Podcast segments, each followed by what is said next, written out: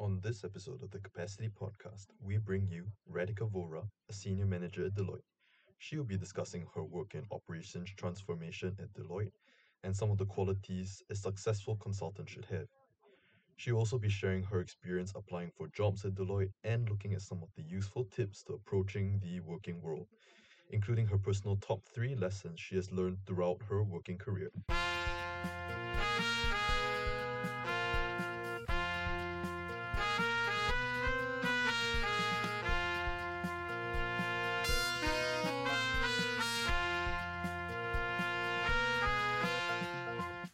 Good morning, good evening, and good night, everybody. I'm Ryan Lee, the host of Capacity, the podcast brought to you by 180 Degrees Consulting in the lead up to our annual, uh, inaugural 2023 APEC Summit. We are all about helping you unlock your capacity and navigating the recent trends in the APEC region. Today, we have Radhika Vohra on with us, who is a senior manager at Deloitte, who has experience in other companies including PwC, EY, and Accenture. Thanks for joining us today, Radhika. Thanks for having me, Ryan. So I know this is a tough ask of you, but if you were to summarize really, really quickly, what does Deloitte do? Right. Okay. So, um, look, Deloitte is uh, one of the largest professional services firm in the world, uh, providing a wide range of services to clients across various industries. Um, we service uh, our service groups are usually grouped into assurance and audit, consulting, financial services, risk advisory, tax, and technology. So there's a fair bit of things that Deloitte does as a professional services firm. Uh, as part of audit and assurance services, we include traditional financial statement audits as well as internal audit and risk management services. Within our consulting services, Deloitte includes strategy, operations, human capital, and technology consulting. These services essentially help organizations address some really complex business challenges, improve performance, and drive growth. Uh, and then we've got our financial ad- advisory, risk advisory, and tax advisory uh, components of the firm as well, and serve a variety of clients, including some very large multinational corporations, medium sized businesses, government agencies, and small firms. Mm. Wow, that's that's really really a huge handful of uh this I guess that's really really varied, you know. Deloitte kind of does everything and but what is your specific role maybe in Deloitte? Like what do you do uh what what's your kind of area of expertise if you wouldn't mind me asking? Yeah, sure. Look, I am a part of uh, core business operations. So within that, uh, I belong to a team which is called Operations Transformations. So I specialize within a group of consulting practices that focuses on helping organizations improve their operational performance. So we provide a range of services that are basically designed to help organizations optimize their operations, reduce cost, and improve efficiencies. Uh, some of the key areas of my expertise would be uh, process improvement, Lean Six Sigma, uh, operation strategy. So, essentially, helping organizations implement Lean and Six Sigma methodologies to reduce waste, improve quality, increase efficiency. At the same time, helping implement effective operation strategies that will enable them achieve their business objectives. So, overall, the team that I'm a part of essentially helps organizations across various industry sectors to enable and uplift their operational performance by utilizing data driven, structured, and measurable approach. Does that help? Yeah, it does. It does. It's a it's a it's a pretty kind of abstract concept, I guess. Like the whole, you know, we're we're transforming the operations of a company. You know, we're trying to help them function in their day to day. But I think maybe some of our listeners might not understand this abstract concept. So if you wouldn't mind sharing, what is maybe one kind of example or a case of an operations transformation that you worked on you know? So so our listeners can understand you know what is operations transformation you know with a real life example. So in terms of an example of an operations excellence program uh, one of my past engagements we basically analyzed the process of managing a deceased estate for a large bank. Their process was quite lengthy it would take uh, more than a few months to analyze and to resolve the deceased matter. The task at hand was to simplify the process and make it simpler for the customers, people like you and me, you know, people like our families, to go through this process in limited and very less number of visits to the bank and in a very simplified manner. So, in short, looking at this process to make it simpler, uh, improve the quality of customer experience, and increase the efficiency of frontline staff who are dealing with customers like you and I, who are going through a very emotionally challenging times of their lives. This engagement was actually quite close to my heart because I could see that this could possibly be impacting some uh, some of the members of my family in the near future because we were uh, customers of the bank. And um, this engagement took well over three months, took a huge team to get us across the line, but we were able to simplify um, their processes and uh, bring it bring the turnaround time down significantly. Does that does that help? I hope that's a realistic enough example. Yeah, I think that's a great example. You know, um, it's a very real life one. Is something you know we can all relate to, and it's I guess it's a it's a case of really ethical transformations. You know, uh, we want the we want to make sure. I think no one wants to be in that situation when, uh, you know, someone has just passed away and you you have to deal with all these issues on top of the grief that you're kind of dealing with at the same time. It's yeah, it's quite a good case, I guess, for operations transformation in like the everyday experience. That's true, and it's it's actually making an impact where it matters. So to most of our lives where you can actually see that you know this is a tangible impact and this is going to impact people like myself or members of the family. So yeah i'm quite quite proud of that engagement and uh, quite proud of the outcome. So yeah. Okay thank you for that radhika. Actually i think that's a really interesting project that i think a lot of people would you know want to work with. It's it's something that not everyone gets to gets to think about. It's a complicated project that is really really uh, rewarding if you get it done correctly. And i mean this might be something that you know interests people into joining the world of consulting. So kind of in your eyes right what are the qualities of a good consultant you know for for all those that want to join the consulting industry? Uh yeah look i mean there's no one right formula as i would say but it's it's typically a combination of technical expertise uh, strong problem solving skills, excellent communication, interpersonal abilities, and uh, the ability to think strategically.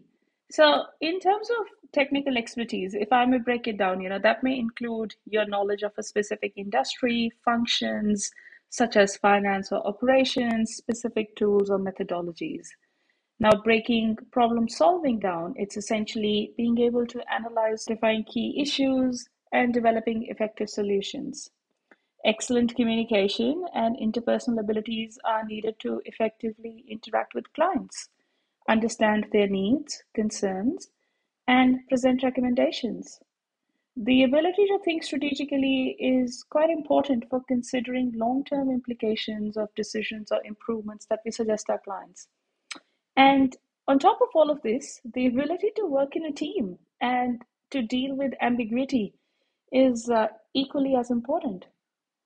Okay, thanks. So I guess summing up all like I, I mean it's really difficult to boil down what a good consultant is, right? But thanks for kind of boiling it down to these three huge groups. Now, how do you think um, as maybe a university student, right, who doesn't have that much uh, exposure to these kind of three qualities, how would one go about developing these skills? So you always can start practicing and honing these skills through your interactions on your university levels. You know, a great example is when you work on team assignments and when you have to present it back to your professors. So t- treat them as your stakeholders, as the clients. You know, treat their needs or their asks or the question at hand as that analyze complex situation that you have to resolve, identifying issues you know, when you had to develop a PowerPoint presentation, or as we call it, a pack in the consulting space, think about strategically breaking it down, peeling the onion layer by layer. I'm sure you, you would have heard this term various times at university. So it's all about practicing and honing these skills at university in a very safe space. So, you know, when you apply to a consulting position, you're able to practice this further in your initial years. So you're able to develop this in a more real life scenario. Oh yeah, definitely. I think I think it's one of the big myths. That, uh, at least, at least when I came into university, I felt that it was a world where you know it's really unforgiving. If you screw up an assignment, you're gone. But actually, it's a lot safer than a lot of people yeah. think. Yeah, you can make you can afford to make mistakes because it is, it is just an extension of, course it of is, and it's a very all. safe test bed. You know, you can try again and you can validate a few approaches before you, you know, hit the bullseye. Yeah, I, I guess that comes in kind of our our experience applying to internships, uh, applying to jobs, kind of uh, trying to get a summer position as Correct. well. And I'm just curious, right? Like, what was your kind of personal journey into work? Because for us right now as university students it's just applying to lots and lots and lots of internships and seeing what yeah sticks. absolutely. I mean look there's a bit of a structured approach uh, in you know applying to a job let's say at deloitte right? So you would have seen there are multiple online applications open for deloitte. They would be posted on linkedin. They would be posted on job portals within your universities. Um, people would usually put their applications in. They would be shortlisted by our talent acquisition consultants, and uh, there would usually be a phone screening involved in the first stage. Once you've cleared the phone screening round, there would be a couple of case rounds. So, two case rounds followed by a partner interview. And uh, once you've cleared all three of those rounds, uh, you would be successful and uh, there would be an offer presented. Now, I know that sounds very easy, but there's a lot of preparation that goes behind that. And um, I would highly recommend, you know, university students who are applying at the moment. There's a lot of cases because um, no two cases are the same in these case rounds. I mean, I even when applying as an experienced professional, I had to practice practice a, ro- a lot, and um, yeah, you just need to be a bit structured in how you present your solutions and uh, give it your best go and present your whole self to the interviewer so they can understand who you are, what you bring to the table, and assess uh, your 360 degree self, not just uh, your case answers. Well, thanks for the really helpful tips, by the way. I'm sure a lot of our listeners who will use some of these in their, like, you know, the upcoming. On that note, search. Ryan, we actually are recruiting at the moment for our Australian practice in uh, ops, ops transformation, and we are recruiting for consultants, for senior consultants and managers. So, if you are keen, and if our listeners are keen, hey, jump on our website or our LinkedIn posts, and uh, I look forward to some extraordinary applications yeah, so on that note, right, I, I know you shared with me previously that you really love working for Deloitte. Why should someone apply to, you know, work in consulting and maybe specifically Deloitte? So at Deloitte, we have reimagined what work looks like and how we can empower our people to create a work experience that is distinct to their needs along with the needs of their clients and teams. Now, we are committed in developing working practices that actually support flexibility in terms of when, where, and how we work. And this was something that personally mattered to me. Now, on a personal front, I am a mum to a toddler. He's three years old. I am also doing a part time MBA and I work full time at Deloitte. So, to me, time flex, career flex, family flex, leave flex, place flex, culture flex all of these things were of critical importance. And all of these various types of flexes are just a few reasons for why you should be looking at working at Deloitte. Now, there is definitely study flex should you decide to take some time to focus on your study and get some additional degrees done or pursue a CA or a CPA or a CFA. Or you want to make an impact every day to throughout your paid leave for volunteering or let's say donating blood we've got something called a community flex or let's say you've got a cultural holiday coming up or you want to substitute some public holidays to celebrate important religious holidays or cultural days we've got something called a cultural flex. More than five to eight reasons that I can count and re- repeat to say that, hey, there's a lot of opportunity, a lot of flexibility to bring your 100% to work every day, every single day without thinking, and why you should choose Deloitte as your employer. Okay, then, I mean, some of our listeners may be interested in Deloitte, but you know, what about the general consulting world in as a whole, right? Why why should someone be a consultant kind of in general? My question is why wouldn't you want to be a consultant? so look, I mean if you're starting early in your careers, okay, if you're thinking about your first role, and again, you know, it's when I was first picking my career options, my my father once said to me that um, consulting is like dark chocolate. I'm talking 85% dark chocolate. It's not for everyone. Some some people have already developed a taste for them. Some people never develop a taste for it. Okay, so uh, it's each to their own.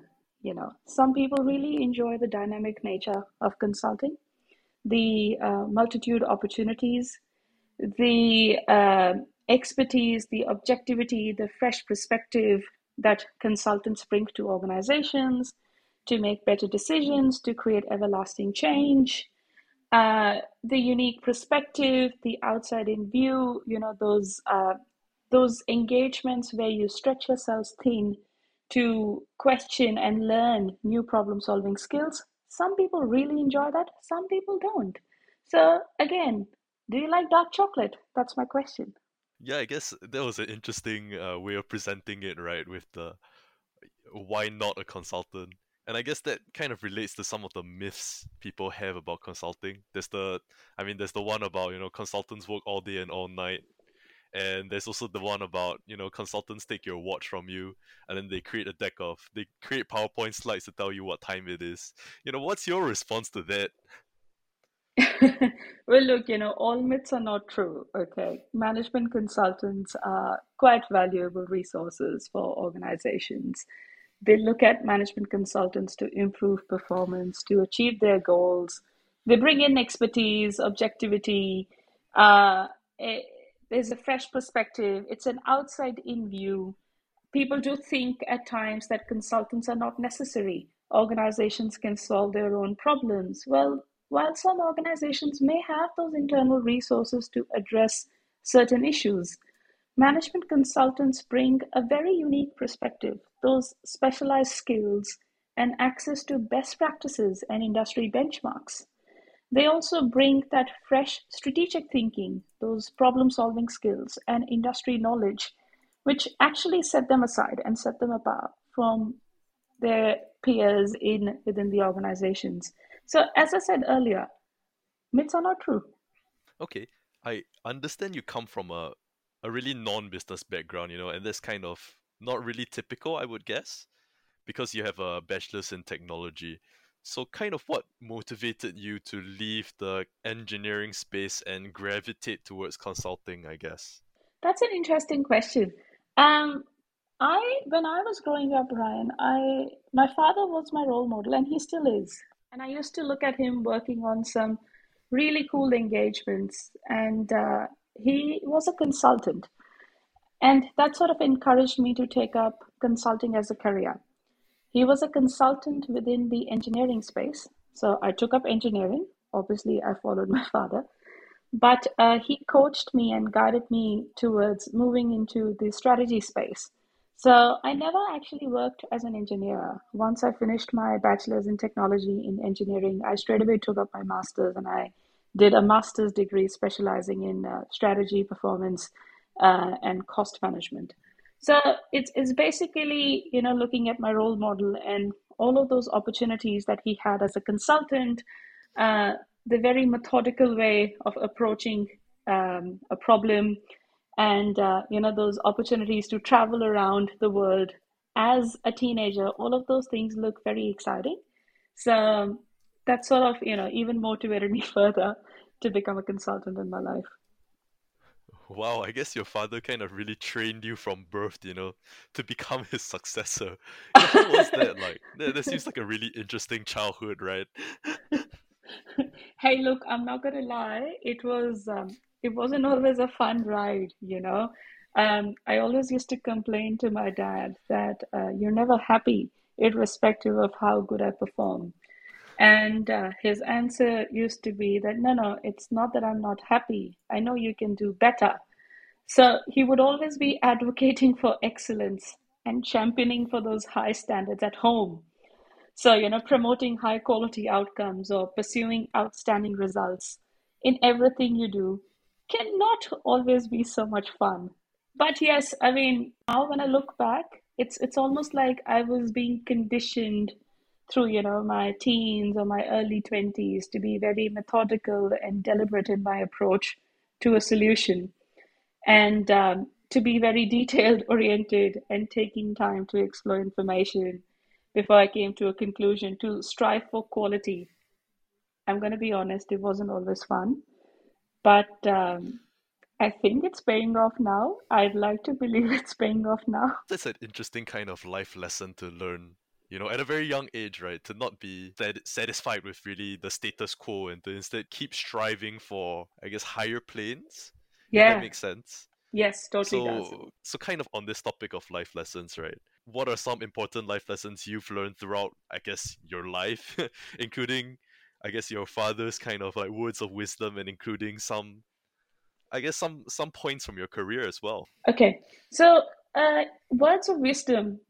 Oh, wait, I won't really say like I don't think I'm that old enough to give words of wisdom, but um, I'll reflect back and I'll say that you know, in terms of my key learnings over the past uh, eleven to twelve years of my career, have been around. Uh, one is having a mentor, you know, a great mentor who's a role model, a career advisor, a guide, a soundboard, a cheerleader, and this is very important, as well as a constructive critic.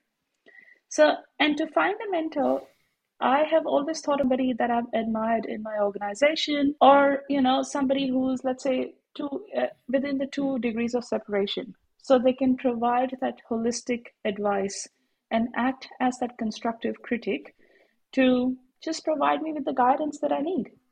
Now, secondly, to me, having a growth mindset and being able to embrace ambiguity is equally important inculcating a habit to learn something new every day, be it as little as loading a printer's cartridge. You really never know when these skills might come handy. And often we find ourselves in situations where the outcome is uncertain and the path to solution is not clear. It's important to be able to comfortable get comfortable with those ambiguous and uncertain situations and to be to have the ability to adapt quickly to changing uh, situations. I'm still learning this act, but yeah, embracing ambiguity is the second one, and developing that growth. And the last one, which has come from my father and from people who've acted as mentors in my life, is to build an area of expertise, whatever that might be. Having a deep understanding of something specific, something that sets you apart from your colleagues is quite important and something that you enjoy. So it's it's not a burden on you. It could be anything. So yeah have a mentor develop a growth mindset and embrace amb- ambiguity and be a specialist in an area any area Wow, okay. that's I guess that's really, really some words of wisdom you have for our audiences. I mean, it's it's it's really huge things to aspire to, but I think you know it's it's it's something we can take small steps to towards achieving in the day to day it's like you know reaching out over linkedin to someone you admire to ask them to be a mentor right it's it's absolutely. being more comfortable with the unknown yes look absolutely you know if you reach out to people on linkedin you would be surprised how many times people will say yes to mentoring and people absolutely enjoy sharing their life journey their lessons learned, their successes with others. So don't shy away, you know, to reach out and ask for help. Yeah, and I think that kind of relates to something you're a part of at the moment, which is uh, I think it was the Access Mentoring Program. So, like, what is it, and I guess, uh, what is your specific role in this? So, the Access Connections Mentoring Program uh, was basically launched in 2014 uh, with about 25 pair of students and alumni mentors uh, within the University of Melbourne. Since then, the program has obviously grown by the years. Uh, the intensive purpose of the program was to improve post study outcomes for students that were underrepresented in uh, higher education by providing them an alumni mentor. I have been a part of this program since 2015, and since then, I have mentored over five students for a smooth transition into the workforce. Um, I think as of today, um, approximately 300 Access Melbourne students have partnered with alumni mentors, and it's a huge program for University of Melbourne. So it's essentially, you know, there are multiple meetings that you would have with your mentees focusing on career planning and advice to build confidence, employability of students when they transition into workforce, or any further guidance that they might need with their resumes or how to present themselves, what specific firms, all those initial hiccups that you know students might have and somebody who's in the industry to help them overcome these initial challenges. Oh yeah, that sounds some. Uh, this sounds really similar to something that we have ongoing in Singapore, which is this uh, huge kind of uh, national movement towards mentoring. I think it's called uh, Mentoring SG, and uh, it was yeah, I was encouraging a lot of young people and working professionals to partner up in in kind of exactly what the mentoring program is like you know sharing expertise helping young people find find their way around life especially in a in a period of large transformation you know that's fantastic. That's that's really good. Okay Radhika I think we've come to the end of our session. I would just like to ask you if you had one message kind of for our audience to take away. A nice 10 second uh, a nice 10 second message. What would it be? So uh, a career advice to my younger self would be dream big. However, make sure you have a well planned, defined path on how to achieve that dream. John Barrymore, the actor, was quoted as saying, A man is not old until regrets take the place of dreams. Thank you, Ryan. This is fantastic. Yeah, that's really, really good advice. I think, you know, it's it's about it's about dreaming big and being ambitious while making sure you're down to earth and grounded at the same time. So really thank you, Radhika, for coming on a podcast. Once again, I've been Ryan, your host for today, and this has been the 180 DC Apex Summit podcast capacity. Thank you so much for listening.